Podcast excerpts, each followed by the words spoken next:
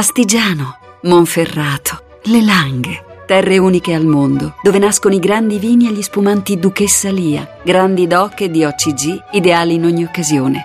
Duchessa Lia, nobili vini del Piemonte.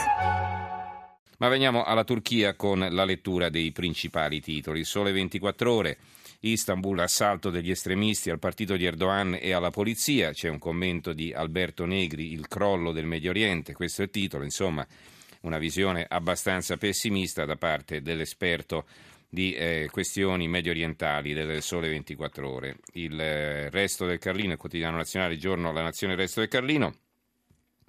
Kamikaze e caos, la Turchia sotto attacco, blitz contro la polizia e il partito di Erdogan. C'è poi un'analisi di Cesare De Carlo, Iran e nucleare, inutile intesa, vediamo cosa dice nel, nel primo capoverso che è l'unico che compare in prima pagina, Iran e Occidente a un passo dall'accordo, fanno sapere fonti americane, può darsi sia la volta buona o quella cattiva, come temono l'israeliano Netanyahu e il re saudita Salman, principali alleati degli Stati Uniti nella più esplosiva regione del mondo. Il giornale Sparatori e morti per strada, la Turchia è in fuga dall'Europa e c'è un reportage di Gian Michalessin, Paese nel caos e il sottotitolo Libero, ecco cosa succede nella polveriera Turchia, attentati, sequestri, blackout, la pace coi curdi costa e l'analisi dell'esperto Carlo Panella. E poi c'è il Fatto Quotidiano eh, che eh, titola naturalmente sulla corruzione, però poi sopra, eh, tra appunto il titolo principale a centro pagina e la testata, c'è un altro titolo con foto, Istanbul di piombo, kamikaze assalti a partiti e poliziotti, 24 ore dopo il rapimento finito nel sangue di un giudice, i terroristi attaccano ancora, Erdogan vietata ogni manifestazione di piazza. Il mattino a centro pagina, Turchia nel caos, assalto ai palazzi, terrorista uccisa, raffica di attentati a Istanbul, lo spettro del colpo di Stato. Eh, c'è anche questa eventualità qui eh, prospettata dal mattino, si vede la foto della terrorista uccisa. Eh, il Gazzettino eh, a centro pagina, ci sono poliziotti in assetto antisommossa nel centro della eh, capitale eh, finanziaria della Turchia, la capitale è Ankara, però naturalmente Istanbul il cuore pulsante della Turchia. Terrore in Turchia, Istanbul attacchi a polizie e partiti, assalti in centro, morta kamikaze. E eh, per chiudere la croce, ancora terrore in Turchia, nel giorno dei funerali del magistrato ucciso a seguito del sequestro del tribunale di Istanbul si sono registrati un assalto alla sede del partito di Erdogan, chiuso con l'arresto del responsabile, e un tentativo di attentato a una questura, chiuso con l'uccisione di una donna con addosso una bomba. 800 05 05 78 numero verde, 335 699 29 49 il numero per gli sms che stasera funzionano, quindi ci potete scrivere senza problemi. Ed è tornato a trovarci Gianandrea Gaiani, direttore della rivista online analisidifesa.it. Buonasera Gianandrea. Buonasera a te e ai radioascoltatori. Vorrei approfittare della tua presenza per una panoramica di quel che accade nel mondo musulmano perché ci sono diverse novità da esaminare, eh, però come logico partiamo dalla Turchia, ti chiedo che sta succedendo, cioè come si spiega questa concentrazione di attentati, fra l'altro c'è stato anche questo misterioso blackout che due giorni fa aveva lasciato al buio quasi tutto il paese. Ma diciamo che la Turchia paga il conto probabilmente di due, di due, situazioni mai risolte, una forte minaccia di terrorismo interno che è endemica in Turchia da tanto tempo, sia quello di estrema sinistra, quello di estrema destra, quello curdo che comunque era legato eh, col PKK alla, alla rivendicazione dell'autonomia de, del popolo curdo eh, di Turchia. E si sovrappone oggi, bisognerà capire bene questa kamikaze, qual era la sua matrice politica, ideologica di provenienza, provenienza eh, che si sovrappone a, a, un, a, un, fenomeno terroristico che si è già sviluppato, si è già visto nella Turchia meridionale lungo il confine con la Siria e che è legato e, e che ha molte, di cui ha molte responsabilità anche, anche l'attuale governo turco e che non solo ha attuato una politica molto repressiva all'interno del paese, ma ha sostenuto per alimentare la guerra contro eh, Bashar Assad in Siria, ha sostenuto eh, dei, dei, movimenti che sono strettamente legati a, al terrorismo islamico. Eh, per intenderci il fronte al-Nusra che rappresenta Al-Qaeda in Siria e che ha le sue retrovie, le ha avute, le ha tuttora nel sud della Turchia, e lo stesso Stato islamico che eh, ha potuto muoversi e fa, addirittura curare i suoi feriti in ospedali turchi e appena al di là del confine. Insomma c'è una, una forte ambiguità del, del, governo turco di, di Erdogan che da un lato usa il pugno di ferro contro le opposizioni interne ma dall'altro flirta, possiamo dire, con gruppi terroristici molto pericolosi e estremisti islamici. Sì, non si capisce sono... cosa abbia da guadagnare da questo comportamento, però, insomma, perché poi no, questi non guardano in faccia a nessuno, non è che poi sono riconoscenti nei confronti di chi li aiuta. Eh, se potessero, occuperebbero tutto quanto, insomma. Beh, è vero questo, nel senso che alcuni analisti addirittura hanno detto che l'obiettivo di Erdogan di far cadere a tutti i costi Bashar Assad è un obiettivo strategico perché la Turchia non solo eh, sta rivendicando un ruolo di potenza regionale nel Mediterraneo, ma guarda a un ruolo di influenza anche sui suoi antichi possedimenti dell'impero ottomano, che sono proprio quei paesi arabi a, a sud del, del, suo confine meridionale, la Siria, la Siria per prima. Cosa può guadagnarci? Beh, l'obiettivo appunto è quello di, creare, di ricreare un'area di influenza. Se per farlo però eh, si mette in combutta con questi movimenti, beh, in qualche modo mm-hmm. qualche rischio lo corre, almeno nel tentativo di destabilizzare anche il suo paese. Allora, parliamo... mm, sì, non prego. ci dimentichiamo, scusami, che sono secondo le stime almeno 3.000 i cittadini cu- turchi che combattono nelle fila dello Stato islamico e dei mm-hmm. gruppi qaedisti di al-Nusra.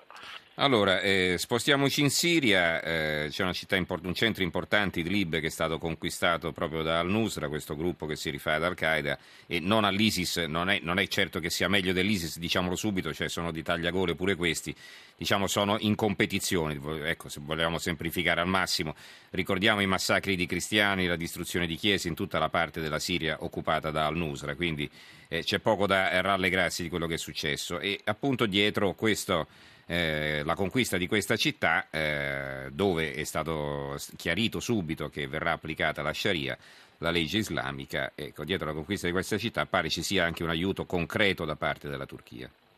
Beh, la Turchia si era allegrata l'altro giorno quando al-Nusra ha annunciato la conquista dell'intera provincia di Idlib, lo ha fatto, questa vittoria l'ha conseguita sulle truppe di Bashar al-Assad e combattendo al fianco di altri due movimenti eh, salafiti che eh, sono appunto estremisti islamici con i quali condivide il controllo questa, e il potere in questa provincia.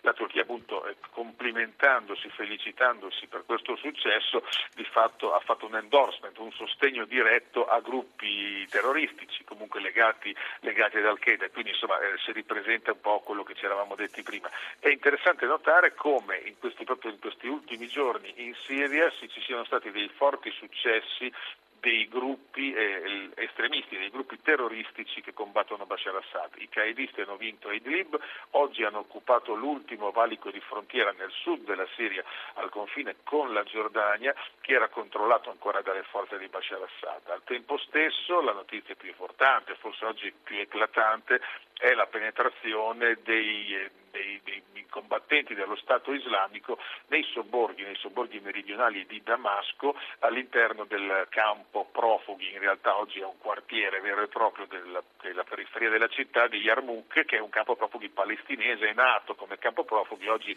è un, un quartiere ed è, è e sono entrati, hanno preso il controllo di, di almeno una parte di Yarmouk e, facendo, e, chi ne ha fatto le spese sono quei combattenti moderati dell'esercito siriano libero di cui tutti anche in Occidente dicono di voler sostenere eh. la causa ma che sul campo di battaglia non hanno No, ma la cosa strana appunto è che eh, alle porte della capitale praticamente ad opporsi alla conquista di questo quartiere da parte dell'ISIS non ci siano le truppe di Assad ma altre bande rivali diciamo. Ma le truppe di Assad sono nella zona, non sono entrate a Yarmouk, sono da tempo eh, circondano la zona e presto dovranno fare i conti, sembra, con un nuovo nemico. Certo per Bashar Assad quando i suoi avversari si combattono fra di loro è sempre un po' una festa, uh-huh. diciamo così, anche se ultimamente, proprio negli ultimi giorni, abbiamo visto che eh, ci sono, conse- delle vittorie vere e proprie conseguite sul campo appunto dai suoi nemici più, eh, più radicalizzati dal punto di vista islamista. Il vero mistero è pensare che nei prossimi giorni in Turchia cominceranno ad essere addestrati dai, dai consiglieri militari americani i primi dei 5.000 combattenti siriani moderati, lo diciamo ancora una volta perché così vengono definiti, che dovrebbero combattere lo Stato islamico e mi pare che lo Stato islamico e Al-Qaeda stiano prendendo ormai il controllo di tutte quelle aree della Siria che non sono ancora in mano al, al governo di Damasco. Allora, l'ultimo paese sul quale volevo dire qualcosa è la Nigeria. La Nigeria è lo Stato più popoloso dell'Africa, 170 milioni di abitanti, metà musulmani, metà cristiani, e, e la Nigeria è anche il paese dove i fondamentalisti islamici di Boko Haram controllano diverse province del nord. Allora, ci sono state le elezioni, ha vinto il partito islamico moderato, lo definiscono così, insomma noi ci speriamo tanto. Allora. Sì, tutti usano il termine moderato, probabilmente ormai applichiamo il termine moderato a chiunque non si riconosca in Al-Qaeda o nello Stato islamico. In Nigeria a riconoscersi prima in Al-Qaeda e poi nello Stato islamico è Boko Haram, chiunque sia islamico ma non sia con loro, ma contro di loro, diventa automaticamente moderato. La vittoria di Buhari è una vittoria però che al di là della sua appartenenza a un partito, è comunque una fede islamica, al fatto che lui in passato aveva detto chiaramente che il suo obiettivo è portare la Sharia nel paese, beh, la sua vittoria è legata al fallimento del governo precedente proprio sul fronte della sicurezza. Lui è un ex militare, si è sempre dimostrato un duro, ha sempre dichiarato di voler combattere Boko Haram, in questo momento il paese ha bisogno di sicurezza, ci sono anche nelle ultime settimane dei dati militari interessanti, Boko Haram ha subito delle forti, pesanti sconfitte in Nigeria, non ad opera delle milizie, delle forze regolari nigeriane che hanno rimediato spesso bruttissime figure e Buhari vuole anche recuperare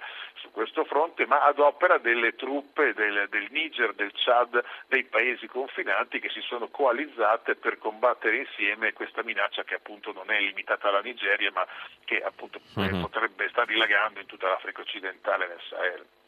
Allora, spero che, pos- che, passi il pensiero della Turchia europea, ci scrive Teresa, e in effetti eh, la Turchia dall'Europa si sta allontanando, non si sta certo avvicinando con i comportamenti del suo presidente e con l'instabilità interna, insomma. Se vuoi dire qualcosa rapidamente, Gianandrea, che cambiamo argomento. Prego. La, la, Turchia, a differenza di alcuni paesi europei, inclusa l'Italia, continua a perseguire un suo obiettivo di potenza regionale. Mentre noi di fronte alle crisi di sicurezza nel Mediterraneo, quelle che ci toccano da vicino, la Libia, l'immigrazione, il terrorismo, le porte di casa, continuiamo a chiamare in aiuto un'Europa che sembra sorda, la Turchia invece conduce una sua politica che può essere anche pericolosa per noi, che può essere anche devastante per la stessa Turchia, ma ha un suo disegno, ha una sua strategia che persegue con eh, una certa determinazione. Ovviamente a volte vince e a volte anche perde. Grazie allora a Gianandrea Gaiani, direttore di analisidifesa.it, mensile di politica e analisi militare. Grazie Gaiani, buonanotte. Buonanotte a voi.